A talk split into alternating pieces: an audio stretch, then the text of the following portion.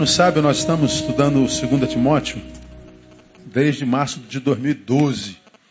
Então estamos há quase dois anos no mesmo capítulo, estudando um, o segundo capítulo de 2 Timóteo. Estamos estudando um, uma série de palavras que eu denominei Conselhos Paulinos do Pastor para quem ainda tem ouvidos. E desde então, de, de junho para cá, depois de volta do meu recesso, nós estudamos do capítulo 2 de 2 Timóteo, versículo 4, de onde nós tiramos, não perca o foco, mantenha-se no alvo. Estudamos o versículo 5, de onde nós tiramos, mais importante do que o destino é o jeito de chegar lá. Tiramos também do versículo 6, o seguinte conselho: o fruto é um privilégio garantido apenas aos que trabalham. Então, se não trabalha e come, peca, né?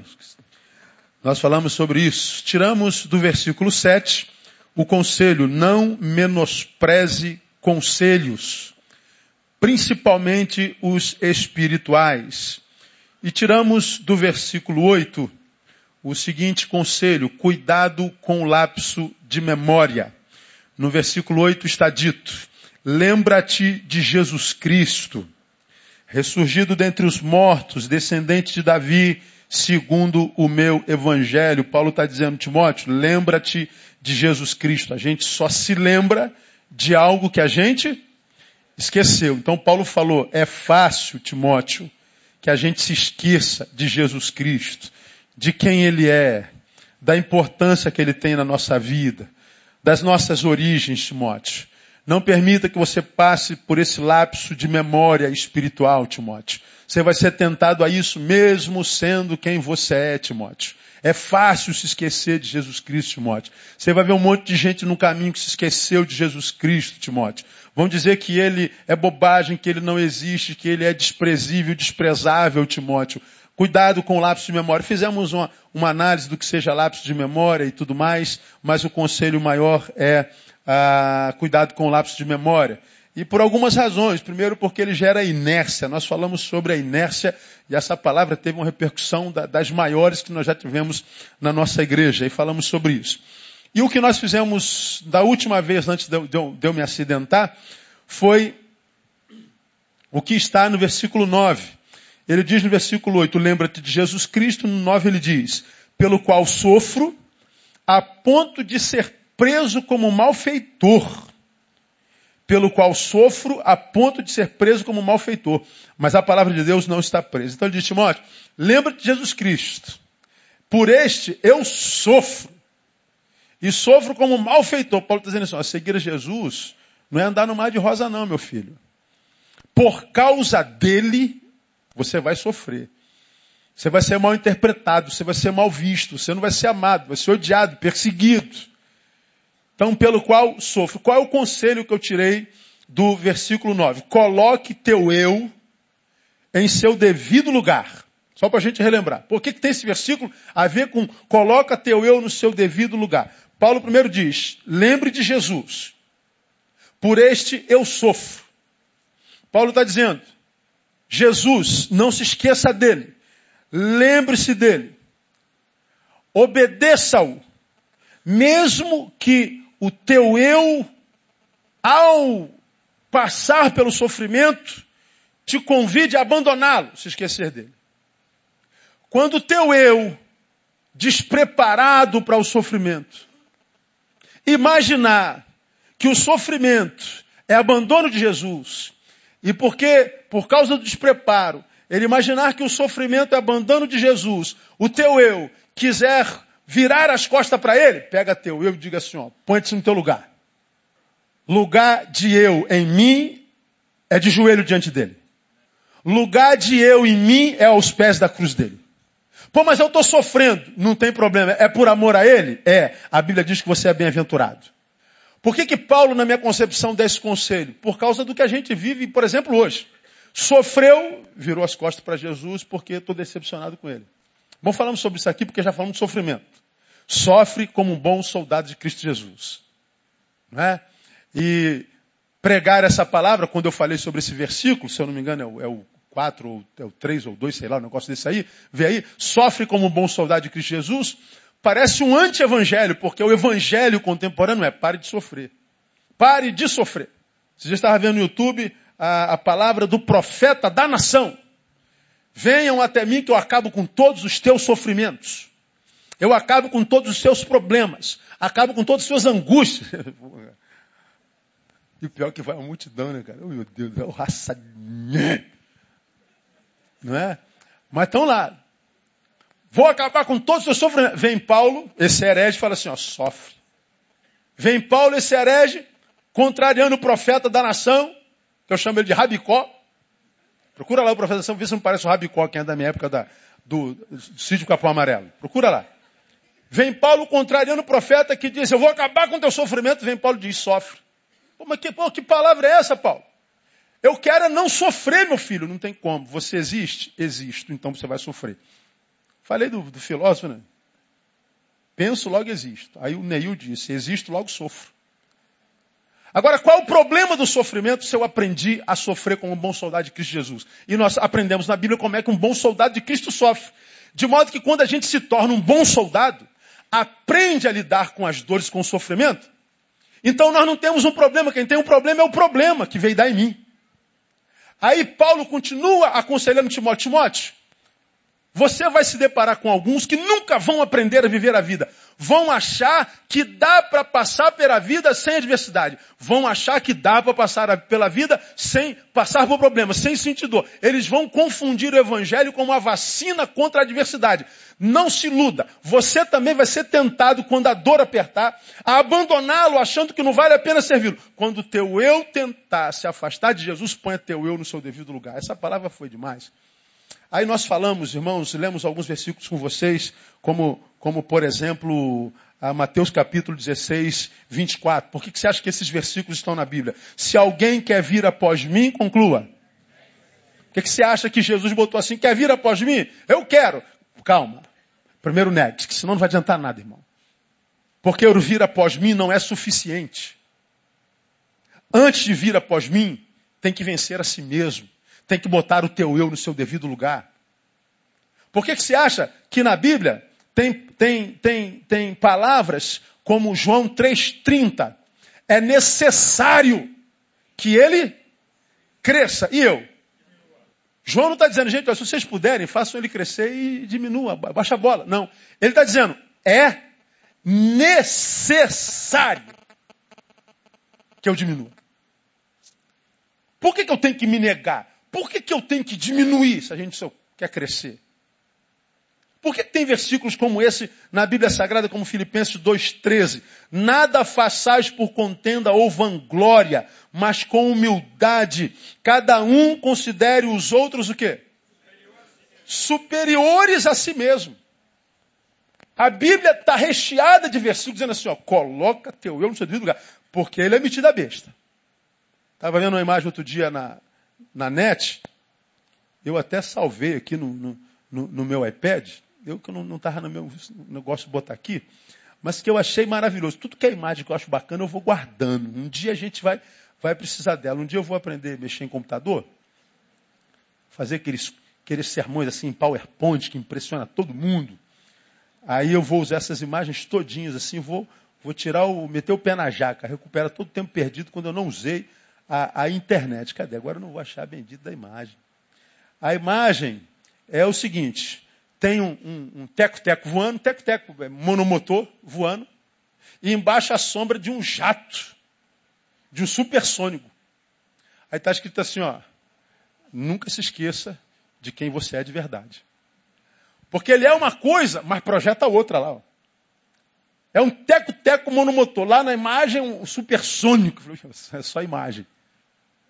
O nosso eu, ele tem essa tendência de autoglorificação, de parecer e vender aos outros a, a uma imagem infinitamente maior do que ele é. Aí vem a palavra de Deus na boca de Jesus, na boca de Paulo, na boca de João, bota até o seu lugar. Você tem que negar esse eu, você tem que considerar o outro superior, você tem que, que, que, que, que diminuir para que ele cresça. Por que, que a Bíblia está cheia de versículos arrebentando com o nosso eu? Bom, a gente sabe muito bem, porque o maior inimigo do homem, quem é?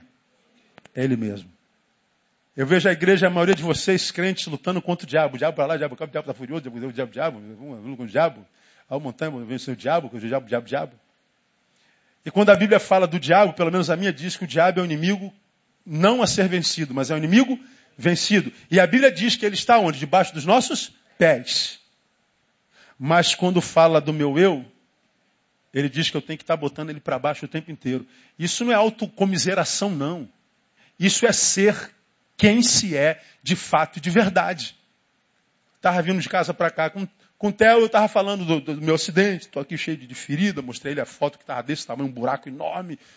E a gente estava falando, caramba, como é que a vida nossa se desconfigura de uma hora para outra, né? Fui almoçar no domingo, vindo de bonitinho, uma doida escorrega no carro, bate no outro, me joga no chão, pronto. Aí cancela as agendas todinha. E, e, e meu sono vai embora por dez dias. Eu sinto a dor que não estava no cronograma, desconfigura tudo. Eu podia estar indo para a praia, estou indo para o hospital fazer raspagem de ferida. Falei, meu Deus! Não, meu filho, é assim mesmo, você é assim mesmo. É um piscar de olhos, a vida muda completamente. Você planejou 20 anos uma motorista no telefone desconfigura 20 anos de vida. Você planejou um prédio e levou 20 anos para construí-lo, mas um, um, um, erro de cálculo joga tudo abaixo de uma hora para outra. Fala da nossa fragilidade, da fragilidade da vida. A Bíblia diz: não abrir e pescar de olhos, vai tudo por água abaixo. Num estalo de dedo, nossos projetos todos se desconfiguram. E a gente caminha na linha bem pertinho da morte. Eu falei: como é que pode ter gente que consegue ser soberba sendo tão pouco como é?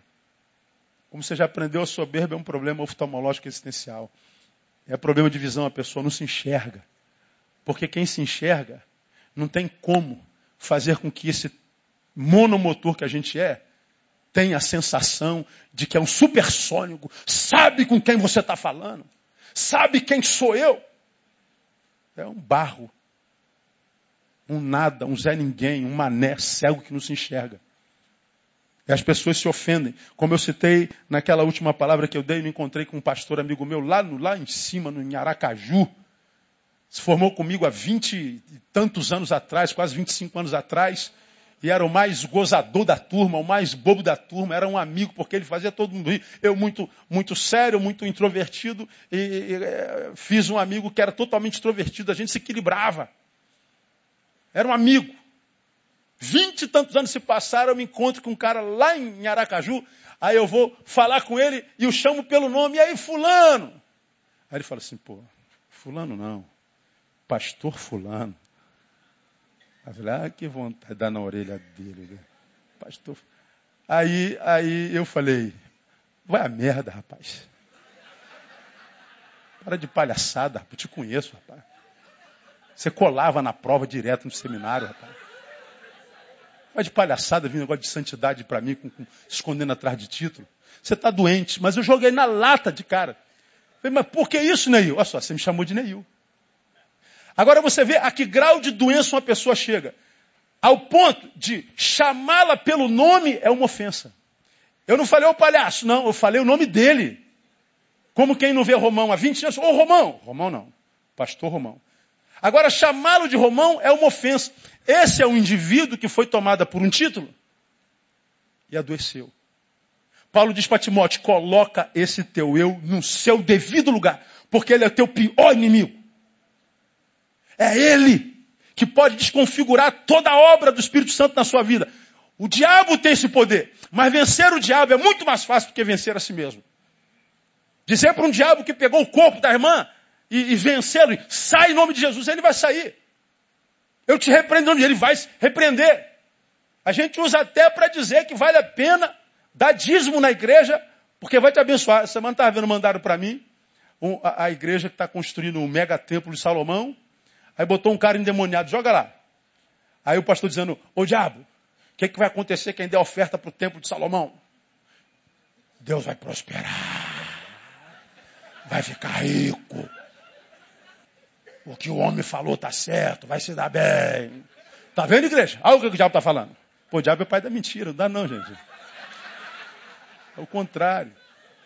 Pior do que o diabo é um eu que não se submete à vontade do Deus que adora. É o meu eu contra quem eu tenho que lutar o tempo inteiro.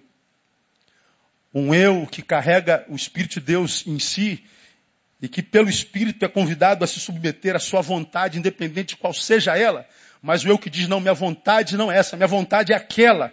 E a gente tem que, como eu tenho pregado aqui, viver nessa luta entre o dever e a vontade.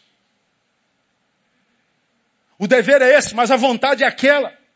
E eu tenho que estar lutando contra esse eu o tempo inteiro, para que ele se submeta à vontade de Deus. E quando a vontade de Deus dói, esse eu diz, você vai se submeter a isso. Se você não colocar o teu no seu devido lugar, é o teu eu que vai te levar para lá. Vai aparecer um crente que vai dizer, o diabo te enganou. Não, foi teu eu. Aí nós vimos lá naquela quarta-feira, agora, o que é mais grave, nós lemos 2 Timóteo capítulo 3. Você está em 2 Timóteo aí, não está? Só para a gente relembrar, depois a gente continua. 2 Timóteo capítulo 3, versículo 2, já preguei sobre isso ah, várias vezes. Está escrito lá, é, é, biografia do homem do tempo do fim. No 1 ele diz assim, sabe porém isto, que nos últimos tempos sobrevirão tempos penosos. É o versículo 2. Por que, que os tempos no tempo do fim vão ser penosos, como quem paga uma pena, Paulo? Simples. Porque os homens serão o quê? Leiam para mim. Amantes de si mesmo. Olha que coisa interessante. Se alguém quer vir após mim, importa que ele cresça e eu, cada um considere o seu próximo superior o quê? A si mesmo. Mas nos últimos tempos, não acontecerá nada disso. Os homens serão amantes de si mesmo. Então quem tem que crescer sou eu. Eu não vou considerar ninguém superior a mim. Eu não vou negar porcaria nenhuma. Eu vou seguir Jesus do jeito que eu acho que é certo. Pô, mas a palavra está dizendo outra coisa. Não me interessa. A verdade é relativa, irmão. É o que a gente vê hoje, não é?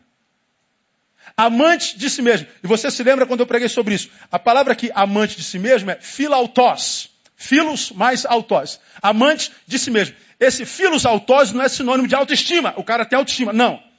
Amante de si mesmo é a total exclusão do outro. Não há mais amor pelo outro, senão só por si mesmo. Ou por mim mesmo. E o outro? Inexiste. É um degrau para mim. Paulo está falando que haveria um tempo de frieza ampla, total e restrito. E por causa dessa frieza, o amor de muitos esfriará. Ele está dizendo, os tempos seriam penosos. E diga que você não tem a sensação de que você está pagando uma pena. Que está brabo. É exatamente o que está acontecendo. Aí, irmão, eu quero trazer você para cá um pouquinho para essa realidade desse mês. Dia 8 de 8 de 2013, cinco pessoas mortas numa família. Pai, mãe, vó e tia-avó.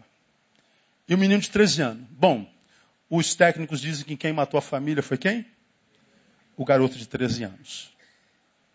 Bom, todos os indícios levam a nisso e eu creio nisso. Uma família inteira dizimada. Passa-se alguns dias, no dia 16, uma mãe em surto, mata suas duas filhas, uma de 13 e uma de 14, mata o cachorrinho da família. E depois tenta se matar, fracassa. Ela sobrevive para a desgraça dela.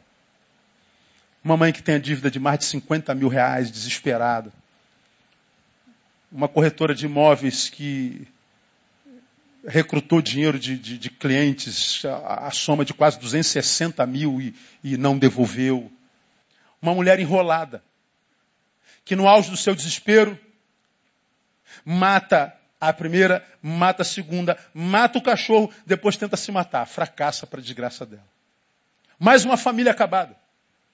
No dia seguinte, no dia 17, mãe e quatro filhos encontrados mortos.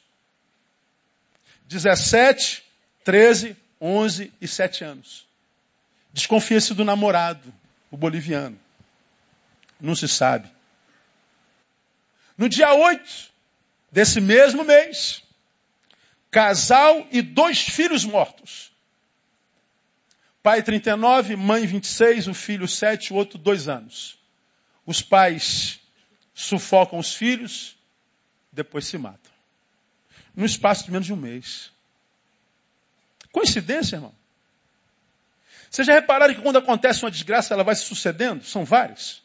O cara entrou lá na, na base americana da, da, Marinha, matou um monte. Espera que essa semana vai matar mais um monte também. Cai um ônibus, vira outro.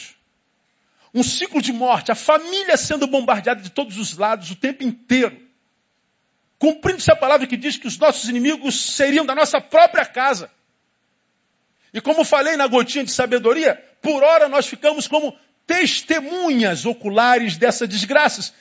E como testemunhas já adoecemos pela angústia da situação. Aí a gente pergunta, meu Deus, qual a razão de todos esses casos hediondos?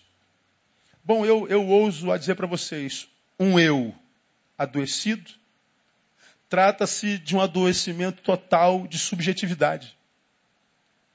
Ou seja, um, um, número um, um ente da família adoece nas suas crises, no seu mundo subjetivo, nas suas interioridades, adoece, porque não soube lidar com a sua doença. Não soube lidar com, com, com o, o desarrumar do, teu, do seu mundo interior. Ele adoece, não sabe lidar com as dores e com as adversidades da vida que são cada vez mais volumosas. Então ele rouba dos outros o direito de viverem as próprias vidas, direito de viverem as suas próprias subjetividades. Eu, o pai, pirei. Eu, a mãe, pirei. Então, não sei lidar com nada disso. Então, a vida é insuportável. Eu roubo das minhas filhas o direito de viverem as delas. De sentirem as próprias dores. E não acontece só de pai para filho, acontece de filho para pai. Um garoto de 13 anos, totalmente influenciado pelos jogos de violência, de sanguinolência, de poder, de armas, aproveita a geografia da sua casa, de armas, porque os pais eram policiais e o ensinaram a atirar cedo, o ensinaram a dirigir cedo. Lhe deram uma espingarda de chumbinho, ele matava os animaizinhos. E o garoto de 13 anos mata a família. É uma morte, ou um espírito de morte que passeia de alto para baixo, de baixo para o alto, com tanta liberdade, gerando vítimas em todas as instâncias, não só mais psíquicas ou espirituais, mas agora físicas e biológicas e ficamos todos atônitos e tomados pelo medo.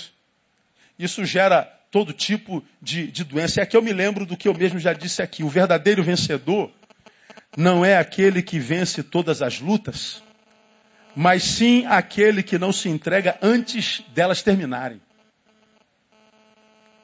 Vencedor não é quem vence todas as lutas. Vencedor é aquele que sabe que algumas vão ser perdidas mesmo, mas o vencedor é aquele que não se entrega antes da luta terminar. O que a gente tem visto, e esses casos, são pessoas que estavam passando por lutas e adversidades, perderam algumas e se entregaram. De onde vem a ideia de que todos os nossos planos se cumprem, tudo que a gente faz dá certo? De que a felicidade está em achar equilíbrio em, em, em tudo que a gente projeta, em realizar todos os. Da onde vem essa ideia? Você tem aprendido, e esse saber a gente não precisa ter de ninguém, que ninguém ganha todas.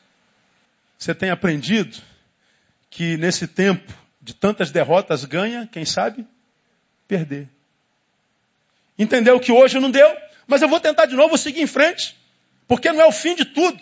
Pode ter sido o fim de um relacionamento profissional, pode ter sido o fim de um relacionamento conjugal, pode ter sido o fim de um relacionamento de amizade, pode ter sido o fim de um tempo de saúde, mas não é o fim. A vida não acabou. A minha vida acabou, não. O que acabou foi teu casamento. O que acabou foi tua relação com aquela empresa. O que acabou foi a tua saúde, mas por, por hora. A tua vida não acabou, não. A vida é muito maior do que um emprego. Posso ouvir um glória a Deus aí? Amém ou não? A vida é maior do que um casamento. A vida é maior do que uma relação de amizade. Pô, meu amigo me traiu, pastor. Aconteceu o que todo mundo fizeram com Jesus, irmão. Mas a vida é maior do que isso. Eu tenho visto essa geração suicida se entregando porque não soube lidar com uma adversidade. Passando não só de vítima de mortes existenciais para produtores de mortes biológicas. Uma involução, uma degradação da existência, uma, uma, uma monstrificação do homem, como eu tenho falado dos irmãos há 20 anos. De onde vem isso? Do adoecimento de uma subjetividade. Uma, uma pessoa adoece. Aí a, a, a, o que a gente quer saber na vida, embora não haja segredo disso, como lidar com isso tudo que está aí? Porque eu acho difícil demais ser gente hoje. Mas não é impossível. Como lidar com isso? Primeiro, e aqui eu vou terminar, esse tópico é um pouco longo.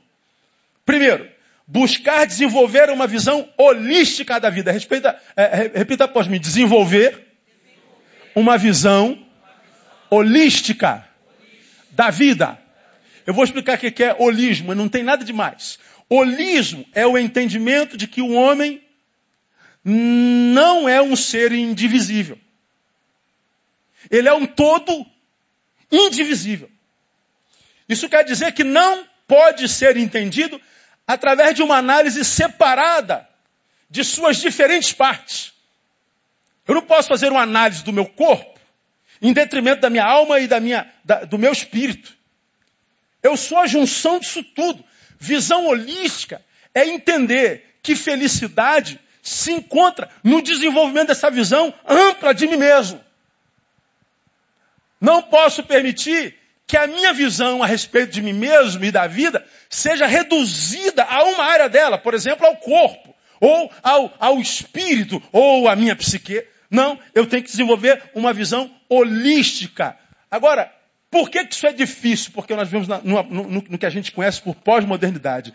Uma das marcas mais contundentes do homem pós-moderno é a supervalorização de uma área específica de sua vida em detrimento de outra.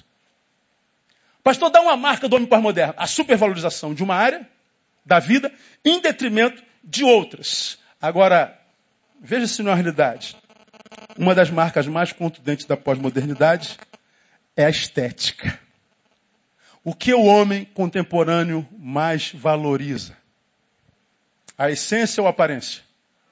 A estética ou a ética? É a estética. Vivemos um tempo estético. Vivemos o tempo do culto ao corpo. Vivemos o tempo da aparência, da exterioridade. Agora, qual é o fruto dessa marca? Ou seja, da geração estética? O exibicionismo. Afinal de contas, o que é bonito? Hã? É para se mostrar. O que é bonito é para se mostrar. Exibicionismo. Agora me diga, qual é o o sinal maior, o, arquétipo, o arquetípico da geração exibicionista? Onde é que tem o maior índice de exibicionismo nessa geração? Qual é a marca? Facebook. Estou falando mal do Facebook? Nada, é uma ferramenta de comunicação, de trabalho maravilhoso. É impressionante. Japinha botou uma frase minha velha, hein? Ontem, anteontem. A igreja de Cristo, a igreja é a noiva de Cristo, sim, mas a de hoje parece mais uma noiva que lhe quer dar o golpe do baú. 80 mil visualizações em dois dias. Mandei ele botar agora lá na, minha fanpage. Japinha, bota aí. Ah, cinco famílias dizimadas no Brasil nesse mês. O que acontece com a sociedade brasileira? Não perca a mensagem do pastor Neil hoje. Cinco minutos, 1.500 visualizações. Eu falei, é, é maravilhoso demais esse negócio. Qual televisão consegue isso? Rápido desse jeito. Um negócio tremendo. A máquina, a ferramenta é extraordinária. Agora, na sociedade estética exibicionista, que tem uma ferramenta maravilhosa na mão, Pergunto, o uso que faz dela é bom ou é mal? O conteúdo dela, bom ou mal? O cara bota lá, indo ao banheiro. O cara está comendo arroz com ovo. Comendo zoiudo. O cara viajou para passar as férias em Nova Iguaçu. Rumo a Nova Iguaçu. Está na Praia de Ramos. Na Praia de Ramos. Quando o cara vai para o resort, então, aí são 150 fotos. Quem perguntou onde ele está? Por que que bota? Exibicionismo. Eu quero enfiar na tua cara que você foi para a Praia de Ramos. Eu não. Estou no Porto Belo. A pós-modernidade, cuja marca é estética, gera exibicionismo. O que não seria problema algum. O que é belo atrai mesmo. Pô, a questão do belo na filosofia é uma coisa linda, irmãos. Vale a pena pesquisar na internet. Como o belo atrai, como, como ele muda ambientes e egrégoras, como, como, como influencia na escolha, no saber. É um negócio maravilhoso, profundo. Então o exibicionismo não seria problema algum se não obrigasse o exibicionista a relegar, quase desprezar, as áreas da vida que não podem ser exibidas. O estético gera o exibicionismo. E o exibicionista, desesperado por exibir o que se pode ver, e nisso se vicia, relega a segundo plano ou a plano nenhum aquela área da vida que não se vê. Pense, você já pensou se nós gastássemos com a nossa interioridade metade do tempo que a gente gasta com o Facebook? Você já pensou se gastasse em oração o dízimo do que você gasta por, no Facebook por dia? Sua vida melhoraria ou não? Faz assim, ó. Muito. Só que a parte da interioridade, a espiritualidade não se vê. A área psicológica, a subjetividade não se vê. Numa geração exibicionista, estética, essa área é relegada a plano nenhum. Essa geração está excluindo a espiritualidade da sua existência por causa da estética. Está dicotomizando a própria existência, desequilibrando seu ser. Perdeu a visão holística de vida. Aí a gente vê essa gente toda se matando, se suicidando. Essa gente pirando, a gente não sabe por quê. Porque relegou algumas instâncias da existência a plano absolutamente nenhum. Largou o seu interior. Qual é o símbolo maior dessa geração? O Facebook. Imagine se a gente passasse tanto tempo lá. Uma ferramenta maravilhosa. E se nós tivéssemos conteúdos para encharcar esse Facebook de coisas produtivas que entrassem naquele mundo que não dá para ver, o não mensurável. Pelo amor de Deus, irmão. A gente ia passar a viver uma vida que vale a pena. Todavia, o oposto também é verdadeiro. Veja, se a supervalorização da estética, o exterior, o corpo, em detrimento do interior, se essa supervalorização do estético, em detrimento do interior, é uma realidade, gera o quê? Seres extremamente lindos, mas vazios. Bonito, mas vazio. Isso é o quê? Um ser desequilibrado. É uma oferta maior do que o conteúdo. Você chega perto do sujeito, meu Deus, isso é um anjo que caiu do céu. Isso é uma, isso é uma sereia que criou perna. Meu Deus do céu. Aí tu para para conversar cinco minutos. O que, que sai de dentro? Fezes. Você já reparou que quanto mais bonitão ou bonitona, fala, mais bobo, cara. Aí tu vê uns moleques feios, já viu? Cara todo torto, cara. Com a mulher mais bonita da faculdade. Como é que esse moleque feio ganhou essa mulher, cara? Aí os caras ficam tudo morrendo de inveja dele. Papo. Agora o oposto é verdadeiro. Aí entra a gente. Há um monte de nós, crentes, que largou o estético. Acha que não tem que cortar cabelo, precisa fazer barba. Não, esse negócio de malhação é bobagem, de fazer é, é, regulação alimentar é bobagem, isso é coisa do capeta. Nosso negócio é espiritual. Aí o cara vive enfiado na igreja. A mulher com aquele saião, o moleque com nove anos andando de terno, não pode curtir a praia, não pode fazer nada, não pode nada. Ele é um ser espiritual. Relega o estético, relega o psíquico, a plano nenhum. Aí tu vê um monte de crente tarado, se escondendo atrás do terno, atrás do saião mas no meio um bando de gente fofoqueira que se intromete na vida dos outros, que não tem misericórdia, vivendo uma fé que só acontece durante a hora do culto, uma mentirada.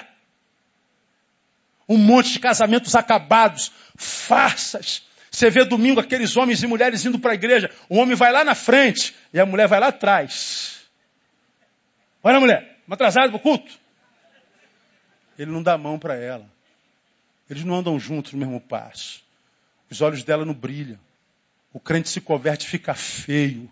A mulher fica feia. A mulher vai adorar o Senhor, está com, com a axila cheia de cabelo. E diz, é para a glória de Deus. Se a gente contasse casos para você, você não acreditaria, irmão. Vocês não acreditariam no que a gente vê. Porque nós somos seres espirituais. E ficamos feios para a glória de Deus. Não, relega totalmente o físico, o, o, o psíquico. Se o coração tem problema, cardiologista. Se o olho tem problema, oftalmologista. Se o osso tem problema, ortopedista. Mas se tem problema na cabeça, Jesus Cristo é o meu psicólogo. Estou falando alguma bobagem? E aí tem que se esconder atrás de uma religiosidade mentirosa. Mentirosa. E que só se sustenta porque quase todos estão mentindo. Então ninguém, todo mundo finge que não vê, porque também vive na mesma mentira. Não há ambiência de verdade, mas de castração. Desequilíbrio. Aí nós temos que ver o divórcio entrando na igreja, suicídio entrando na igreja, depressão. Você não tem noção. Você se lembra quando eu fiz, estudei na PUC, fiz pós-graduação na área de psicanálise? Nosso estágio foi lá naquele hospital Pinel. Depois de uma semana, já falei isso aqui para vocês. O presidente, o diretor do Pinel me chama e fala assim, pastor, vejo que és homem equilibrado. Falei, como que se for equilibrado fosse alguma raridade. Mas para ele, no meio evangélico, era. Ele me chamou no canto e perguntou assim, deixa eu mostrar uma coisa para o senhor. Está vendo aqui, ó, esses dados? O que, que acontece na igreja evangélica? Por que, que você está perguntando? 64% dos internos do Pinel são oriundos de igreja evangélica. São oriundos de igreja evangélica. De cada 10 internos no Pinel, quase 7 vêm de igreja evangélica. Faça uma visita ao Bangu, qualquer número que você quiser. Pergunte o número dos presos, o nome dos presos. Daniel, Joel, Jeremias, Ezequiel, Mefibosete. Datã, Coré, Abirão. Quem é que põe esse nome em filho? Diga. Crente. Ora, por que, que a fé e a palavra que se prega não adentra a alma do sujeito, gera paz e apazigua o coração? Oi? Falou alguma coisa? Então foi o Espírito Santo que soprou aqui. Eu não Quando a gente pega um estético exibicionista é, é, vivendo sem valorizar o interior, a gente vê um lindo desequilibrado. Agora, a supervalorização do interior, do espiritual e da subjetividade gera gente religiosa, fanática e alienada. Gente que não consegue celebrar a vida, não se vê sorriso nos lábios. Gente que não está inserido com as necessidades do próximo nem da cidade.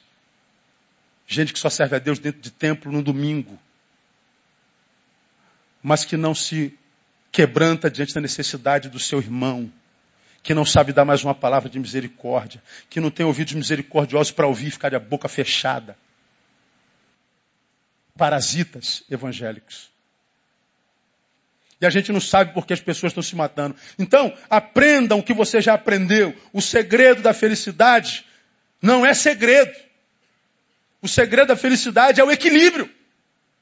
Nas instâncias do ser bio, psíquico, espiritual. Preguei sobre isso há bem pouco tempo atrás. Nós somos filhos de um Deus, de um Deus trino. Logo, nós também somos trino, um ser bio. Eu preciso de boa alimentação, eu preciso de sono, eu preciso de dormir, eu preciso de trabalho, de exercício. Eu sou um ser psíquico, eu preciso me sentir aceito, amado, inserido. Eu sou um ser espiritual, eu preciso de transcendência. E a felicidade se encontra no equilíbrio dessas três instâncias. Não há felicidade sendo só espiritual. Não há felicidade sendo só biológico. Visão holística de vida. Que a vida está difícil para todo mundo. Querem ver uma das marcas desse desequilíbrio na sociedade hoje? Irmão, hoje eu vou avançar 10 minutinhos. Posso? Amém ou não? Se não puder, tu levanta e vai embora. Mas eu tenho que acabar isso aqui. Querem ver duas marcas desse desequilíbrio na sociedade? Bem rapidinho. Primeira marca de desequilíbrio na sociedade, a sexualidade. Parece que o sexo é a razão da vida do ser racional contemporâneo. Parece que o cara nasceu para trepar. Por que que Perséfones faz sucesso? Quem é Perséfones? É a gordinha virgem da novela. Tô vendo novela igual um doido, mano. Agora, qual é a imagem estética da virgem? Magrinha ou gordinha? Agora tem uma tarada, não tem? A tarada é gordinha ou magrinha? Magrinha. Você acha que é à toa? Você acha que não é a Globo mais uma vez envenenando o Brasil?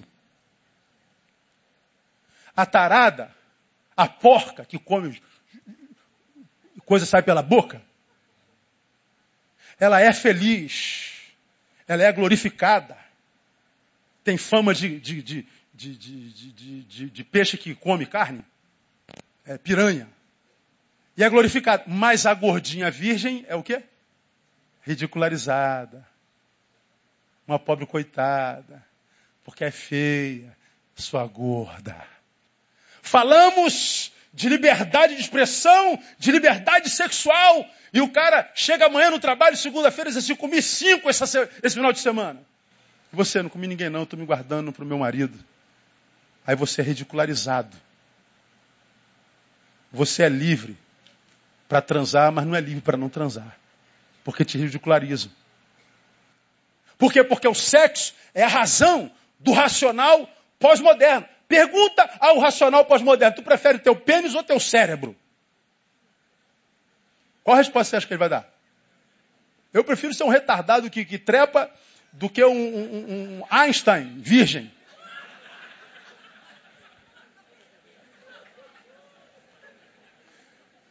Por quê? Porque todo prazer do homem pós-moderno exibicionista está no órgão sexual e no exibicionismo.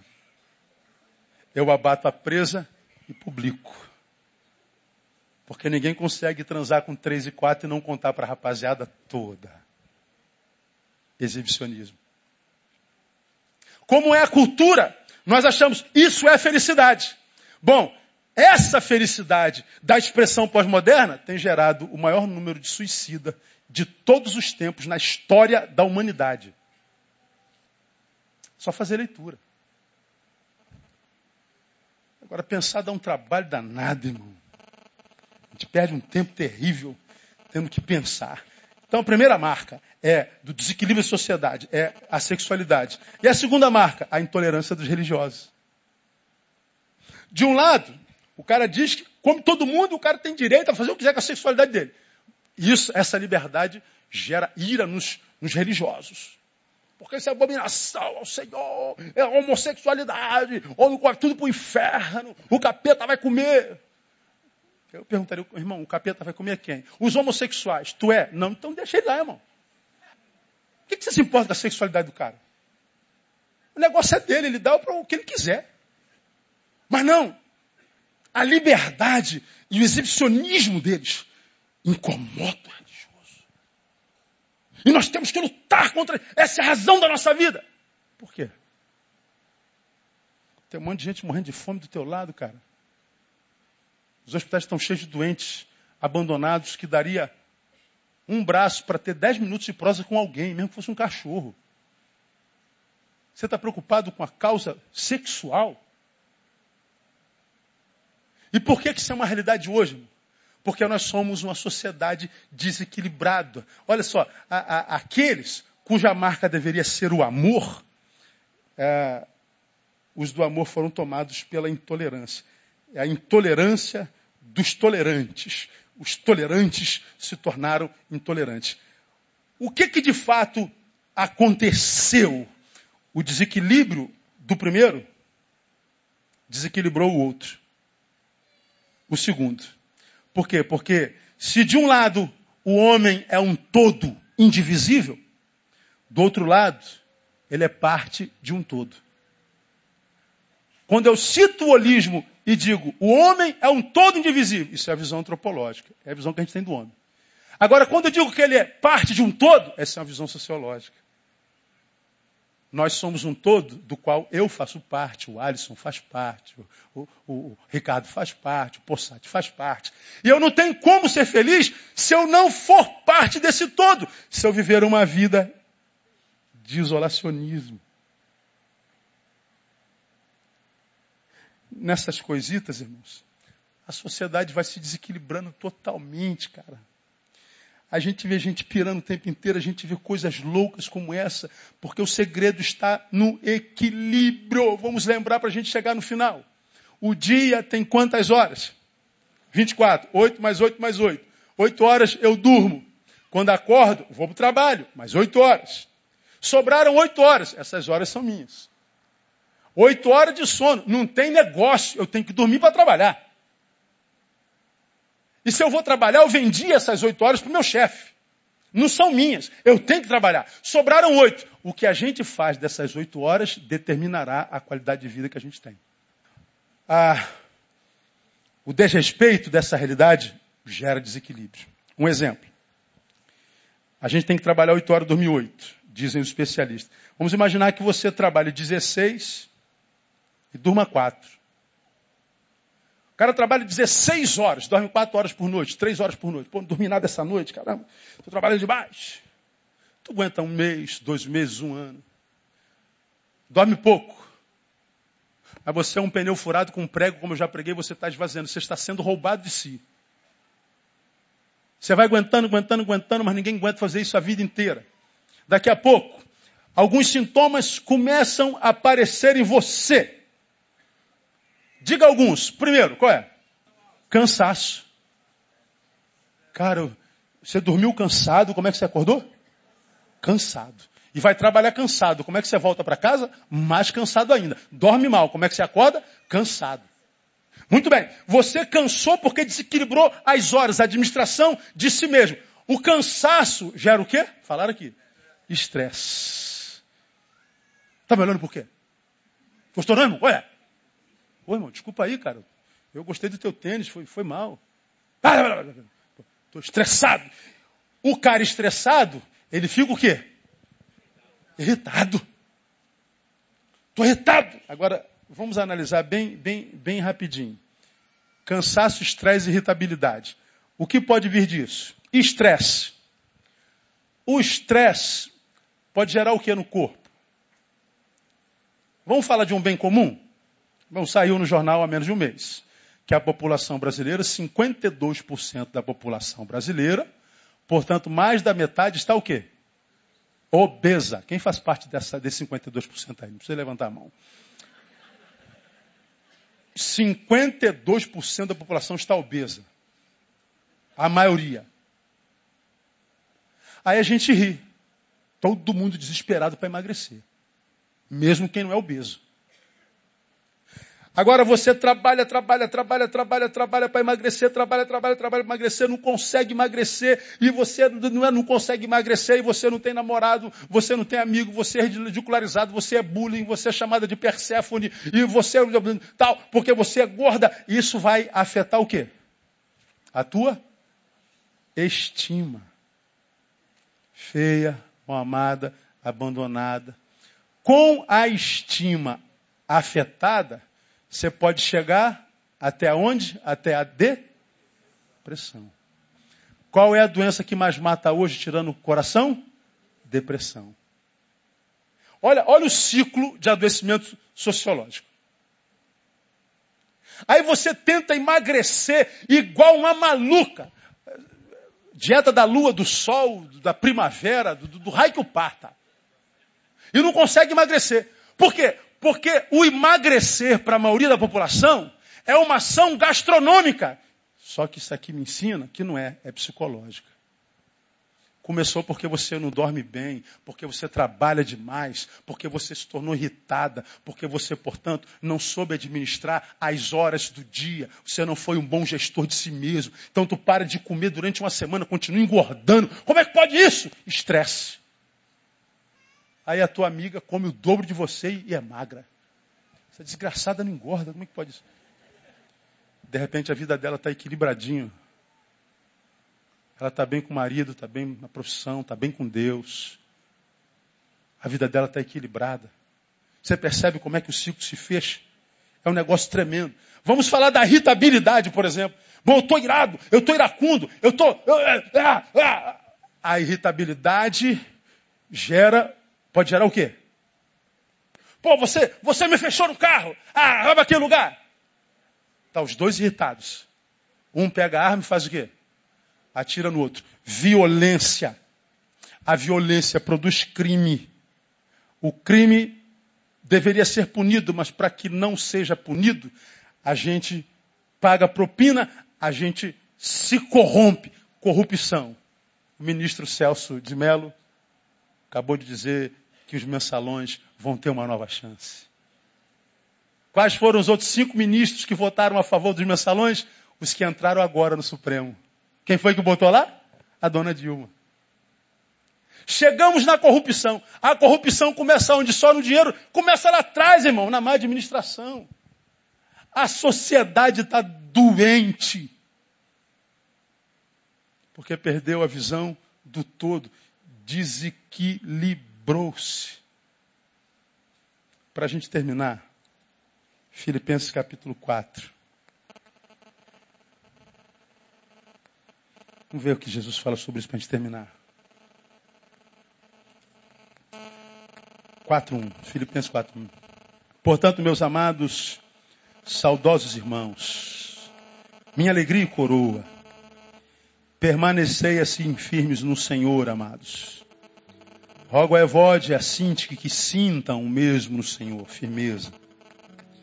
Peço também a ti, meu verdadeiro companheiro, que as ajudes, porque trabalharam comigo no Evangelho e com Clemente, com os meus outros cooperadores, cujos nomes estão no livro da vida, regozijai-vos sempre no Senhor.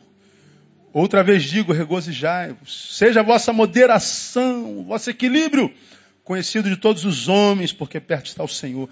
Aí no 6 ele diz, não andeis ansiosos por coisa alguma. Antes em tudo sejam os vossos pedidos conhecidos diante de Deus pela oração e súplica com ações de graças. E o resultado disso é que a paz de Deus, que excede o que?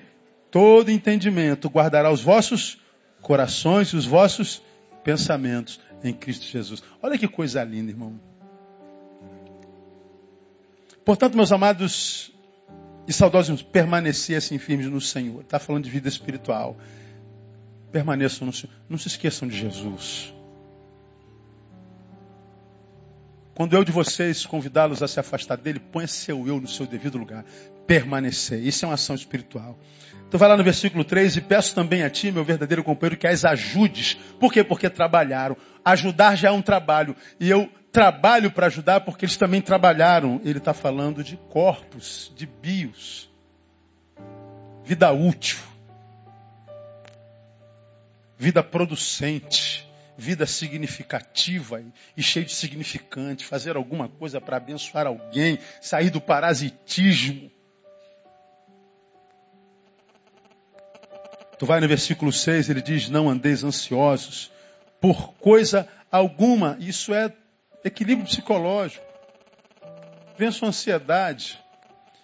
Ele diz que quando você equilibra, portanto, corpo, alma e espírito, a gente tem como resultado a bênção de Deus, que é a paz de Deus guardará os vossos corações, sentimentos, e os vossos pensamentos, razões, em Cristo Jesus. Equilíbrio.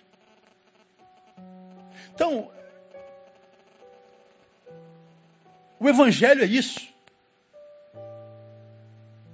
Não há como viver uma vida que vale a pena longe dele.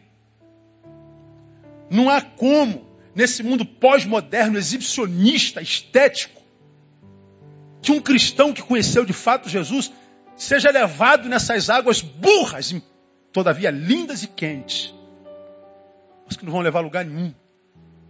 Vivendo só do prazer corpóreo e tendo que mentir quanto ao vazio interno, porque precisa vender a imagem. Estão sempre bem. Eles mentem. Porque a vida só se dá no equilíbrio. Em qualquer área da vida, a saúde está no equilíbrio. Então, meu irmão, você quer achar felicidade? Trabalhe. Por mais simples que seja o seu trabalho, vai trabalhar, irmão.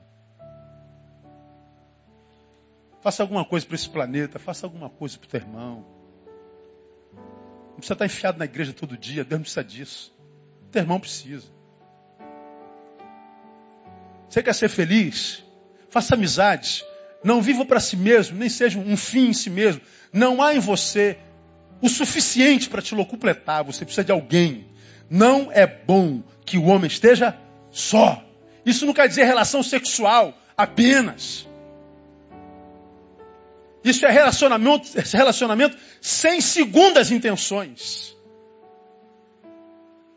Isso é relacionamento humano não entre macho e fêmea. a tratar do teu espírito, das tuas emoções. Seja bênção, seja amado, faça por onde ser amado. Ao invés de ficar cobrando os outros amor, faça por onde ser amado. E busca o reino sobre todas as coisas. Prioriza Jesus na tua vida. Prioriza a palavra. Prioriza andar com gente por onde Jesus passa. Que é através da qual ele possa chegar a você o tempo inteiro. Não se furte de viver com quem não é da tua fé. Claro que não. O ser humano é maior do que a fé que possui. É gente, a gente precisa de gente. Mas não se furte de viver com gente com a qual Jesus tenha prazer de estar. Porque nem sempre a gente tem força para abrir o livro sagrado e conseguir entender o que está lá. Não é todo dia que eu leio a Bíblia e puf, saltou, não. Tem dias que eu leio a Bíblia e, irmão, não sai nada. Tem dia que eu não consigo orar. Tem dia que eu não quero ver ninguém. Tem dia que eu não estou com vontade de à igreja. Mas aí eu tenho um telefone, eu ligo para alguém, meu brother. Não sai para comer uma pizza hoje? Tomar um café aqui em casa hoje? Ô, vamos lá. Senta à mesa. É gente por onde Jesus passa e com quem Jesus gosta de estar, sabe? É através dele Jesus e a sua graça chega até você. Agora tu só senta com gente que não tem nada dentro. É o estético exibicionista. Não sai nada, nada, mas não sai nada. Muito divertido, mas não sai nada. Como que você quer ter equilíbrio, cara? Como que você quer ter vida que vale a pena, irmão? Eu chorei por essas famílias e muito mais por aquelas crianças.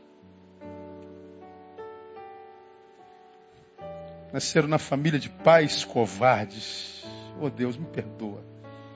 Se eu estou fazendo mau juízo, talvez o culpado seja eu que não fiz com que a palavra tivesse chegado até elas. Mas eu entendo que quando o amor é amor de verdade, ainda que eu não goste da vida, não tem direito de tirar de ninguém o direito dela viver a dela. Porque eu posso ser o infeliz, mas eu não preciso ser o infeliz desonesto. Para mim a vida não presta, para mim viver não vale, para mim a vida é uma desgraça, mas eu não posso ser desonesto de admitir que alguém que eu conheço cuja vida para ele presta que eu veja é feliz, que curte o que é e o que tem. Para mim não vale nada, mas para ele parece que vale. Então eu posso estar equivocado. Isso é honestidade. Agora não, quando o cara vive só para estética, para o exibicionismo, quando ele não tem mais nada para exibir, quando ele não tem mais nada para mostrar, sobra pânico. Por isso, o problema que essa geração tem com a velhice. Qual é o problema da velhice? Para o pós-moderno não tem nada para mostrar. E para quem está bem consigo, envelhecer é um privilégio. Meu Deus, cinquentão, oh glória a Deus. Não troco por vinte nem morto. Cinquentão, aí tu olha para tua foto da tua carteira, carteira de identidade, você fala, meu Deus, melhorei demais. Pega a tua carteira de identidade aí para tu ver esse número.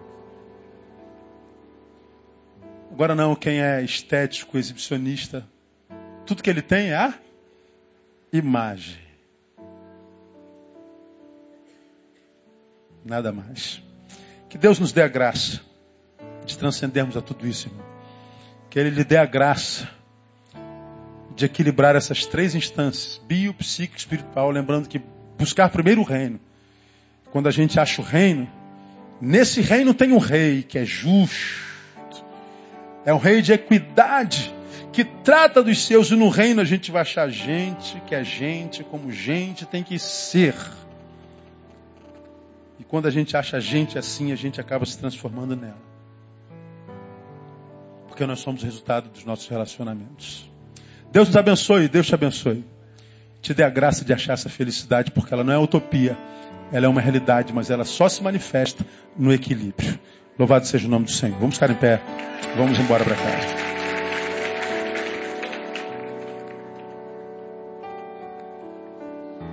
Domingo a gente está de volta aqui com a graça do Senhor. Vamos orar. Desculpe o horário. Ó Deus, muito obrigado por essa noite. Deus, esse tempo nos angustia, é verdade, Deus. Deus, como está difícil ver jornal. Como está difícil ver, Deus, cada barbaridade. A gente diz, meu Deus, onde é que vai parar isso? O sentimento comum da humanidade é o medo. Medo, medo. Mas a tua palavra diz que há um sentimento que nos ajuda a lançar fora todo medo. Este é o amor. Deus é amor. Então, Deus, encha-nos de ti, do teu amor, para que a gente possa viver a cada dia com toda intensidade e para a tua glória. Ajuda-nos a despeito da quantidade de corpos dentre os quais a gente caminha, dez mil de um lado, mil do outro, a despeito dessa mortandade do meio-dia, que nós possamos caminhar incólume, em paz, com aquela paz que ninguém entende, porque é obra do teu espírito tão somente. Não há filosofia, não há sabedoria que explique a paz da razão e do coração. Dá-nos essa paz, Deus. E ajuda-nos a sermos bons gestores de nós mesmos. Que nós possamos saber administrar essas três instâncias da nossa vida. E que nessa administração santa, achemos o equilíbrio que nos capacitará para passar por este vale de sombra de morte no qual vivemos. Dá-nos essa alegria. Nós oramos agradecidos. No nome de Jesus, o nosso Senhor, fonte de tudo e reina para todos sempre. Amém. Glória a Deus. Um paz, Deus abençoe vocês. Até domingo, se Deus quiser. Não se dar um abraço no teu irmão.